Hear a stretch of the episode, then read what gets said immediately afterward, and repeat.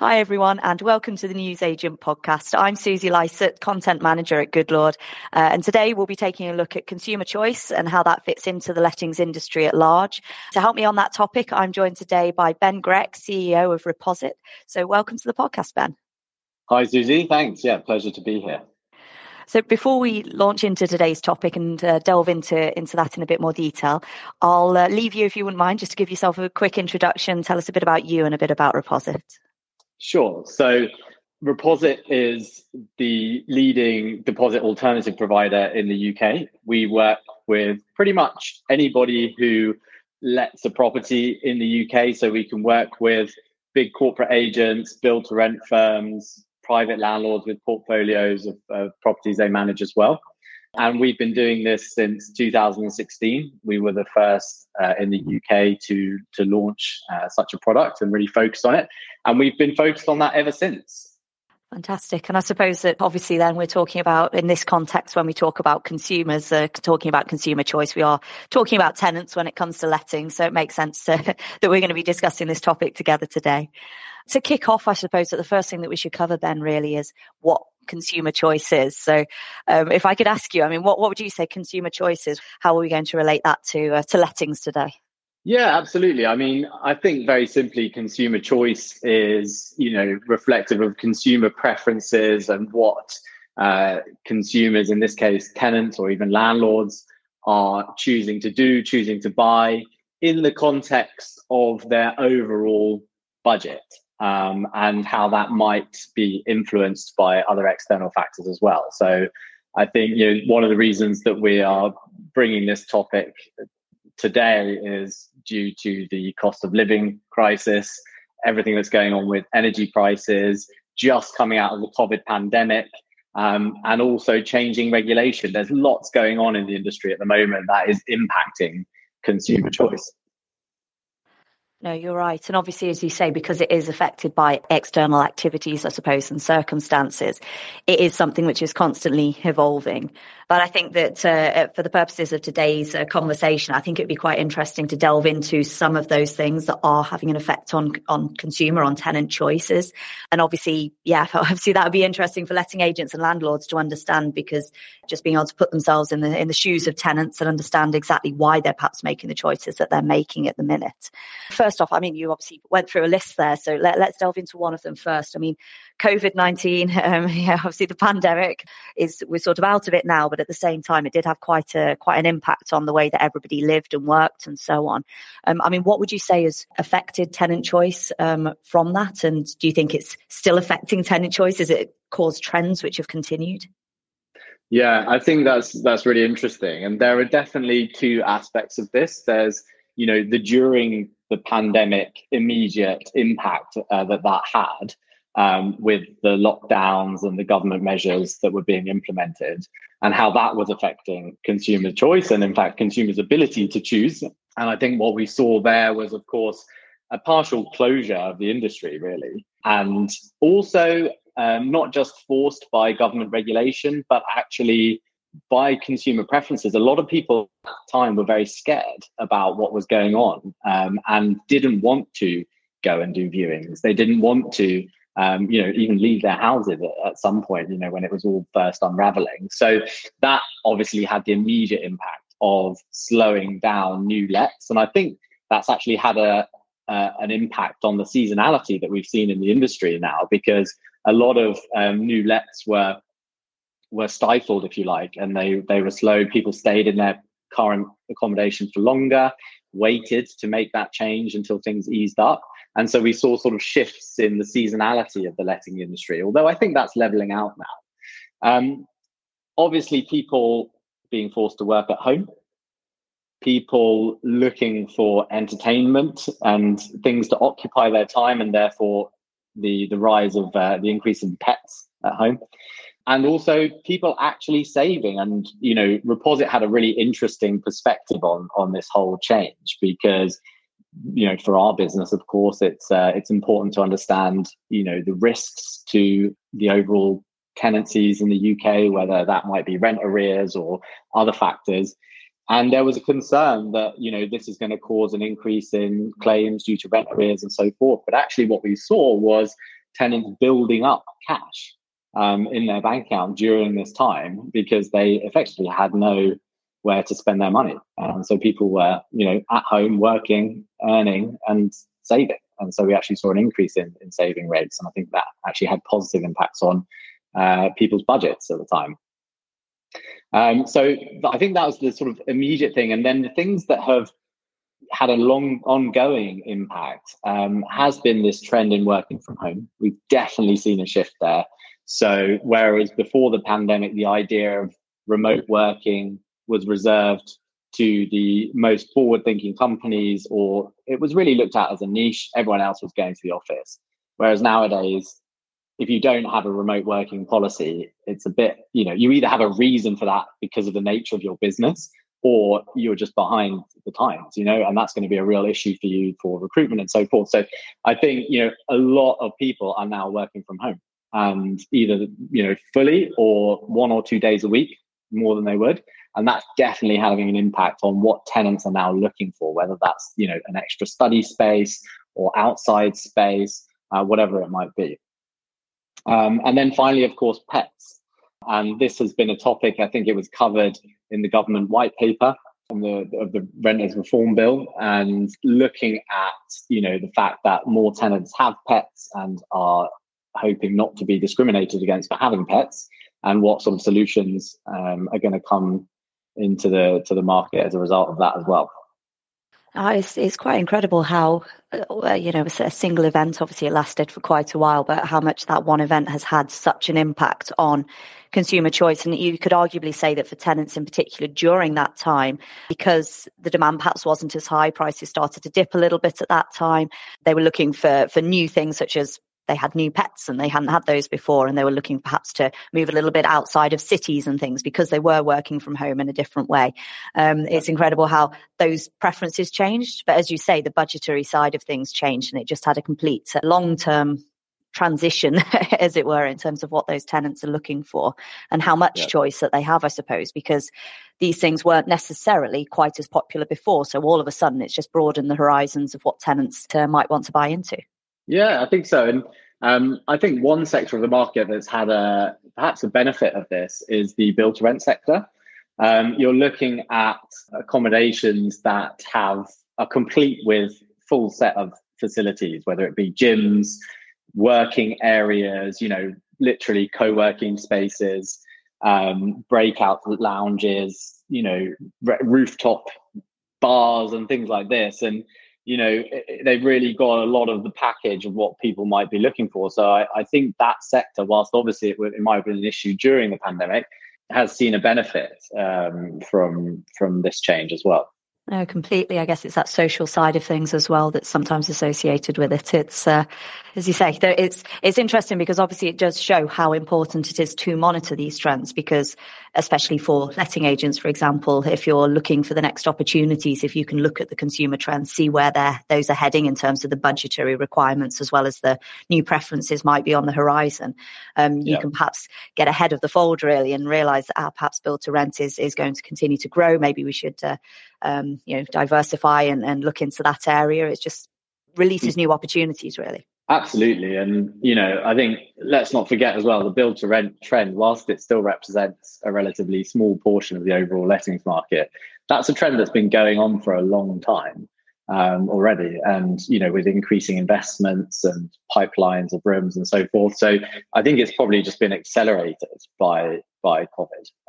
And it's certainly one of the, significant trends that are going on today.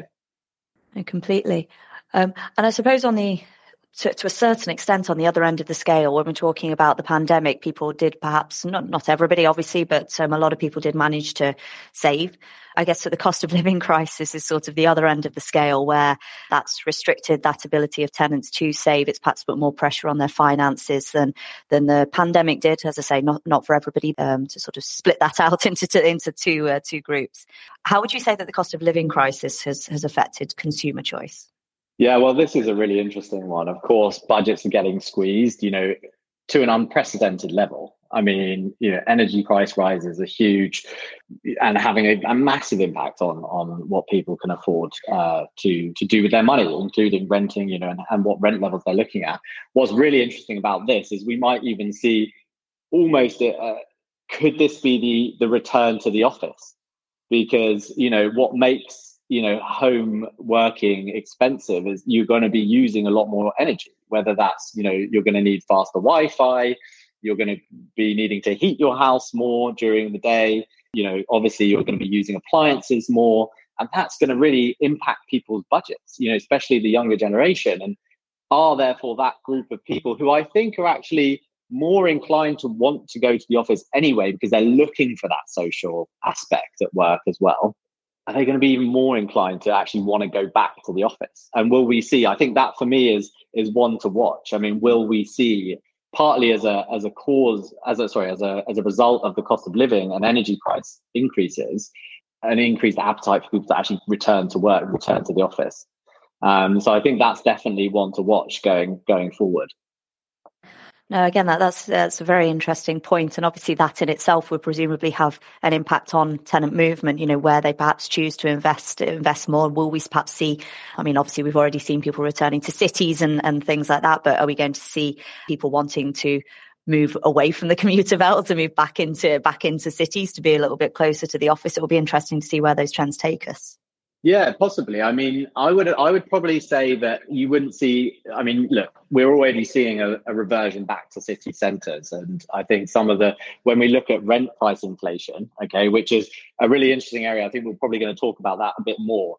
But obviously, you know, when you look at overall inflation, what is one of the major drivers of inflation? It's actually rent inflation, right? So that's a really important point. We've already seen London rents, you know, city centre rents ramping up, you know, in some areas faster than their kind of rural equivalents. And that is partly driven to this return back to the city, which is kind of already happening. Having said that, I do think you're still going to see more interest in the kind of more suburban and rural areas, the peripheries of cities remaining, because, you know, even if people do want to go back to the office, maybe they just would rather go back 3 days a week. There's still a strong element of preference for actually the convenience of being at home as well. So whilst it might be a return to the office, you know, I really find it hard to believe we'll see a wholesale shift back to 5 days a week in the office every day. And that will probably still keep the appeal of more sort of rural and sort of peripheral areas still high. And when we're talking about the fact that this trend, these predictions, at least for these trends, it comes out of perhaps budgets being squeezed.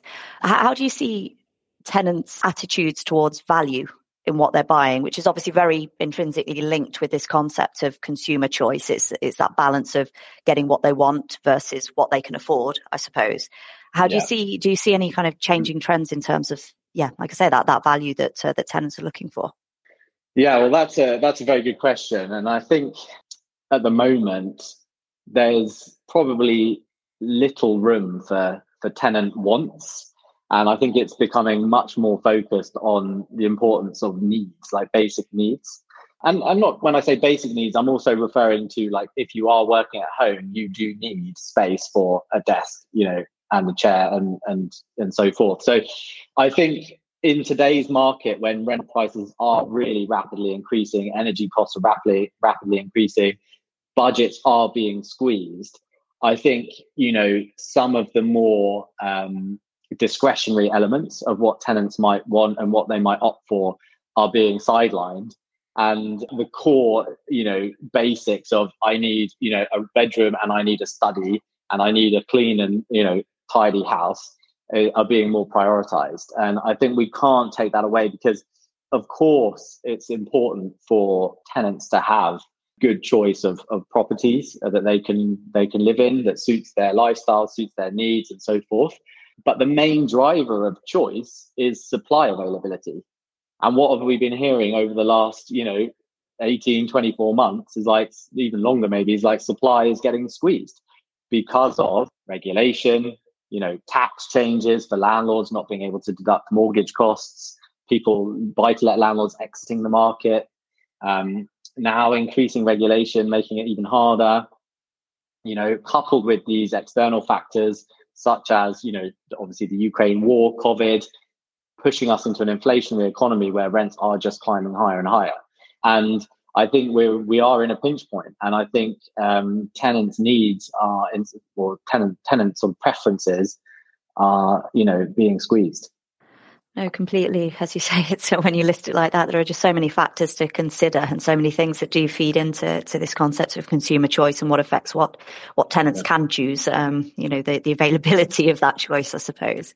I mean, obviously, one of the key things that you picked up on there is the fact that regulation in and of itself, that does affect consumer choice. You know, it just changed the landscape, particularly in lettings. There is a lot of legislation, regulations out there. A lot of it aimed to give tenants more rights and more better quality homes, which is obviously a very commendable goal, and it is what tenants want, what everybody renting wants. But I mean, let's take a look at some of the government policies that are coming into play, and perhaps actually let's take a step back and look at some that have already come into play and see perhaps how they've already changed consumer choice. I mean, the Tenant Fees Act, for example. Obviously, that came into force in 2019. So we've had a few years to get used to it. I think that letting agents and landlords, to a certain extent, are now used to that being in place. But I mean, what kind of impact did that have at that time on consumer choice? Yeah, I mean, Tenant Fees Act is a really interesting case study. I think the long and short of it is that actually, I think, harmed in many ways the level of service that tenants were getting. You've got a policy here that is obviously aimed at the right goal and it has the right intentions, and we all want a fairer, kind of better market with more choice for all. Like, we're all shooting for that. It's just a question of how you get there. And I think we've seen a tendency from government to implement sort of crowd-pleasing policies versus policies that can actually really create sort of sustainable, long-term positive change. And in that, to do that, you have to go with the economic drivers. You can't, you know, ignore those elements of it. And, you know, in order to give tenants more choice and have happier tenants with higher quality accommodation for a better price, you need to encourage supply into the market. Right. And so I think we've seen government policy that has maybe put a plaster over the cracks. You know, they've solved the immediate issue. Oh, you know, tenants are getting charged left, right and centre for inventories and referencing and contract fees and this and that and the other. And this is not on and we need to reduce that. Fine, I understand. And perhaps some of those charges were unfair. But what you're doing in getting rid of those and banning the ability of agents to charge those fees is you're saying to the agent, the tenant is no longer your customer. Okay, so actually your customer is only the landlord. And before, whereas the agent might have felt a bit of an obligation towards the tenant because they are providing them with products and services and so on, they may no longer feel that way and be more just in the landlord's camp. And I think tenants will feel, unfortunately, the consequences of that. So I think that's one of the key implications. And, you know, a lot of agents lost a lot of revenue in a very short period of time due to the Tenant Fees Act. And that squeezes their business. And that pushes, where do they go? If they cannot monetize tenants in the same way that they used to be able to, they have to monetize landlords. And if landlords are getting, you know, pushed for a higher percentage on the fee or whatnot, where does that go? That ends up back on rents. You know, so that just gets passed back to the tenants in the long run. So you just have these unintended consequences. And I think what's maybe a bit of a shame with regards to government policy is that it's been more focused on plastering cracks and pleasing crowds of voters, perhaps. You know, I'm not a political expert, so I'm sure you might be able to sort of have some further comments on that. But that's the appearance, anyway, to actors in the industry, where it could be much more focused on saying, okay, you know, how can we actually make this market better for landlords so they're actually, you know, more encouraged to participate and get the fair benefit from investing and providing accommodation. And through that increased supply, we actually create a more competitive market for landlords, and then landlords have to be better to win the tenants that they want. And then that is I think, a more sustainable way to to create the sort of change that we're looking for in the industry. So I think the Tenants Fee Act has kind of forced some responses from the industry, which perhaps has actually exacerbated the problem of rising rents at the moment. And, you know, that can be a problem. I would just say, though, that in terms of letting agents' fees and so on, where can they turn to sort of balance that a little bit more? There are certain platforms that help with efficiencies and so on. Just a little plug for Goodlord. Absolutely. And those also help with creating a better experience for tenants anyway. So I'd like to think that Goodlord's bringing that consumer choice back into the fold as well.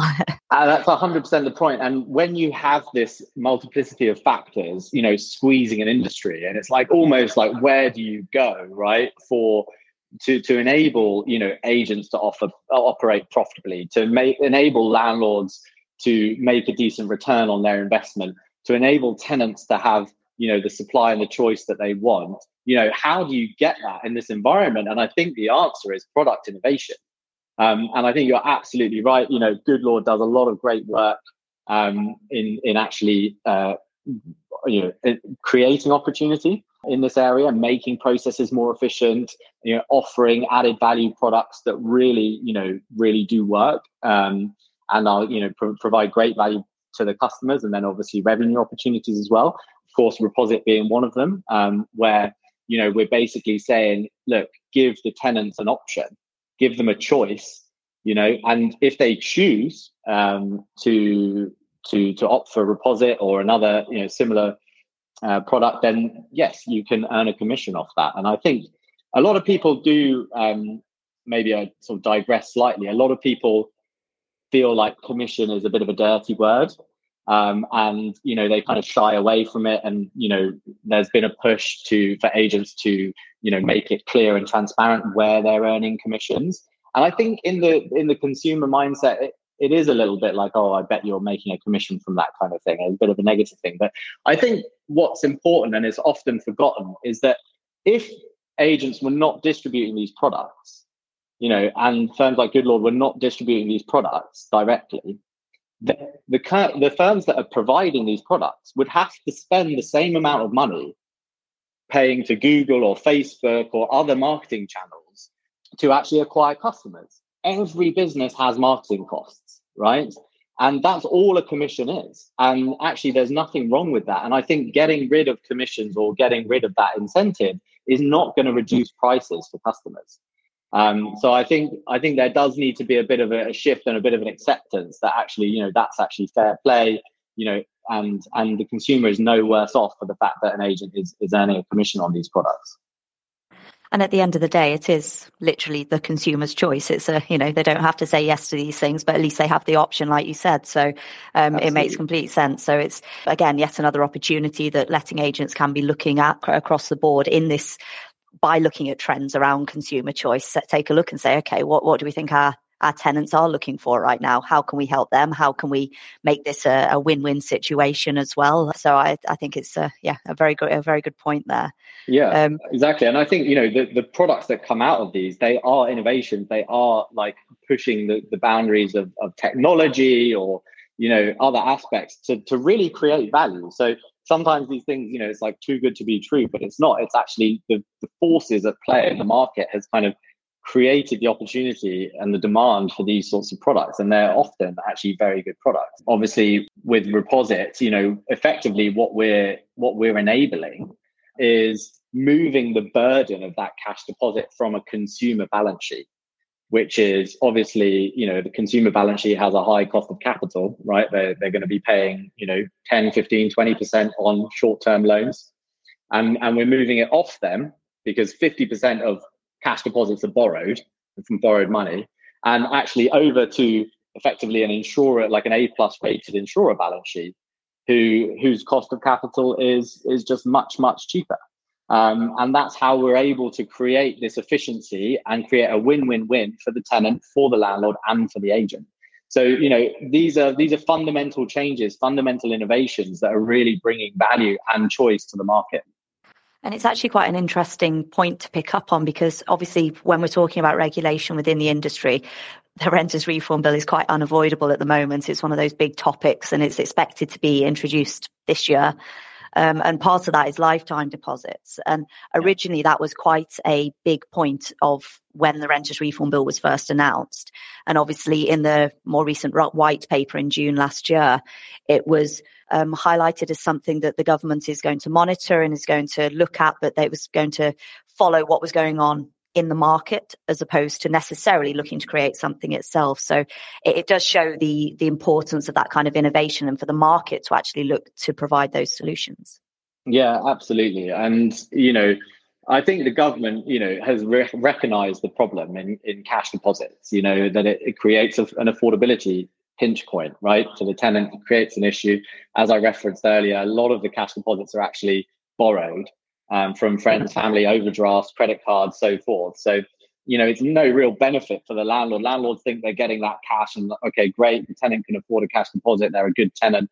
But it's actually not necessarily the case. They're a lot of the time having to borrow that money, and then therefore in a worse financial situation when they're actually moving into the property than if they didn't have to do that. And, you know, as we know, of course, you know, referencing, good quality referencing is actually the best way to assess, you know, a tenant's suitability for a property. But I think, you know, the government has recognised this issue. And let's not forget that the UK in this space is probably one of the most regulated markets, you know, in Europe. You know, if you look at other countries, there's no similar cap on cash deposits. You know, countries like Germany, you're going to be paying 3 months of cash deposit. Italy, you're going to be paying 2 months. Spain, the same. You know, so it's interesting that the government has tried to sort of step in, but by actually kind of capping cash deposits, they've created issues for the landlord side. And so they've been looking at, you know, how they can solve this and tread this fine line between, you know, doing something that's kind of fair for the tenants, but also makes sense for the landlord side. And I think they've seen that, yes, okay, lifetime deposits was floated as a concept, an interesting idea, you know, potential solution, but to roll that out in the industry is a huge undertaking, very, very complex. And I think that was perhaps, you know, underestimated, or once they looked into it, they found that was difficult.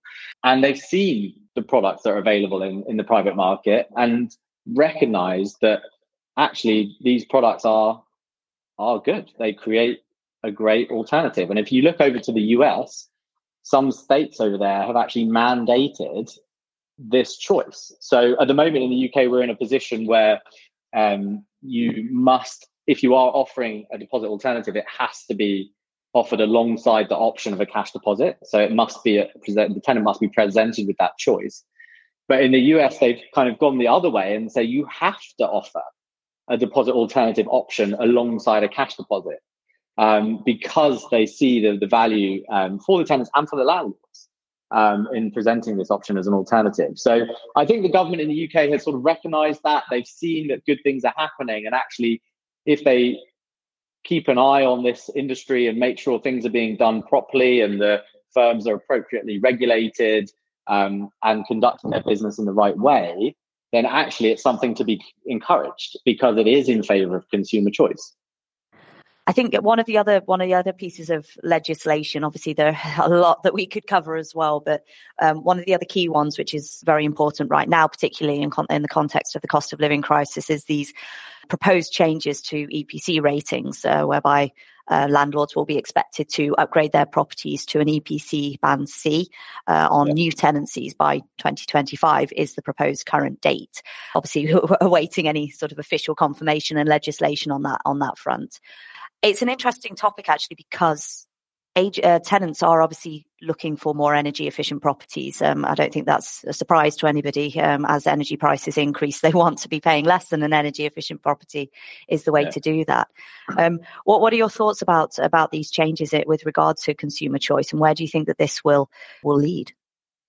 Yeah, I think, you know, the EPC upgrades is an interesting point. I mean, I don't mean to come across as too scathing on the government. They do have an awful challenge on their hands, you know, with all these external things going on. And obviously one thing that we haven't mentioned is global warming and the ongoing pressures that governments and, you know, countries are under to reduce emissions. And of course, encouraging or even requiring more energy efficient homes. I mean, I think I can't remember the exact stats, but I think residential homes are one of the biggest, you know, emitters of CO2 emissions out of, you know, even looking at transport and cars and other big industries, you know, homes are huge, have a huge impact on the CO2 emissions. So absolutely the right direction to be going in. And I think, you know, EPC, energy efficiency, is one of those things, isn't it, that can actually create cost advantages. He's like, yes, okay, you have to, you know, upgrade your insulation, you have to upgrade your kind of heating systems, you're using more renewable sources where you can, and so forth, which has its costs, absolutely. But eventually, you know, that will pay back, especially in an environment where energy prices are higher. So I think, you know, overall, that's a good direction to go in. I think there just needs to be a level of sympathy with the fact that, you know, landlords are getting squeezed from multiple directions. And perhaps easing the pressure on some of these other areas and putting more focus on these more long-term sustainable goals, I think is perhaps quite a sensible move to take. You know, so can you make more sort of taxation allowances for landlords and things like this so that they can actually have more money to invest in energy efficiency for their homes? So I feel like, you know, that should be taken into consideration. I think ultimately the overall math of being a buy-to-let investor is changing. And if it doesn't continue to be an attractive place for investors to put their capital, they will move elsewhere, and that will worsen the supply situation in the UK market. So, you know, there does need to be that sort of holistic view of what's going on, you know, in order to achieve important goals like, you know, reducing CO2 emissions and improving energy efficiency. And I think, of course, tenants will want more energy efficient properties because that will mean lower bills for them as well. No, exactly. I do think that, as you say, a lot of these policies, they do the ultimate goal of them, it is the right goal. It's just how that balance can be achieved to ensure that landlords can actually achieve those goals, and therefore make sure that there are plenty of homes available for tenants. So those landlords want to stick around to provide those homes, which obviously is where, you know, consumer choice, that's what we're talking about today. As that supply dips, then those choices become fewer for tenants. And so, again, supply dips, you know, demand rises and the rents rise and so on. So it's it is all very intrinsically linked together. And we're in danger of getting into a bit of a spiral of regulation on regulation because, you know, when that happens, you know, there's a, you know, supply crunch, tenant choice gets impacted, rents go up. You know, it's easy for a government to be pressured into knee-jerk reactions. It's like, oh, we've got to stop this and we've got to. But, you know, of course, because of that macro context, you know, supply is going down, rents are going up. You know, when you say, okay, no, we're going to stop you charging those fees and we want you to have more energy efficient properties, and, you know, we're going to review kind of Section 21, you know, and things like this. It's like, just things pop up in other areas that are even worse because you're not addressing the fundamental issue. And, you know, the worry is that we get into this kind of snowball of regulation, which is not a good direction for the industry to be going in. So I think there just has to be that awareness of that. And of course, I think I might be preempting your next topic, but we, you know, the open letter initiative that Goodlord set up is flagging that, I think, and I think it's a great initiative that the industry should really get behind. No, it's true. I mean, that's I think that you explained it all very well, sort of the premise of the open letter, which is looking at those pressures that are on the private rented sector currently. And at the end of the day, that the industry, it's a full ecosystem. It all has to work together, and it all has to work together well so that the ecosystem survives, really. And that means that there have to be things in place to keep landlords in the sector, to incentivize them, help them actually meet these new standards, meet the required quality of homes and so on, to make sure that tenants do have that choice, to make sure that tenants can afford the home that they want. And at the end of the day, that's in everybody's best interest. Yeah, exactly. No, 100%. And I think, you know, that's on the sort of regulatory agenda. And I think it's absolutely in the right direction, which is why we also supported that. But I think then for, you know, people in the industry today, landlords, agents, you know, tenants scratching their heads and thinking, you know, what am I going to do about this? You know, I think the point about, you know, being open-minded to new products, new technologies, new innovations is important, because in this context, you know, that is an area where you can find opportunity. You know, whether it's for your business as an agent, you know, trying to optimize and operate at a profit, whether it's your landlord trying to increase their sort of rental returns and their yield on their investment properties, or of course, as a tenant, where you're looking for those savings, all important savings to get the place that you want, you know, in an environment where rents, you know, are rising higher than we've seen in recent years. So I think that is also, you know, on the, in terms of what you can do today, because I think sometimes the regulatory agenda, there's lots of talk around it, but people sometimes disengage because they feel like that change is too long term.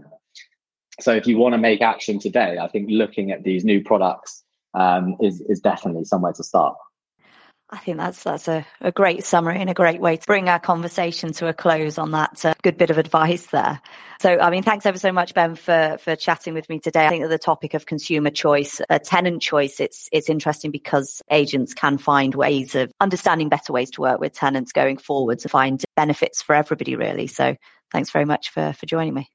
Thanks for having me.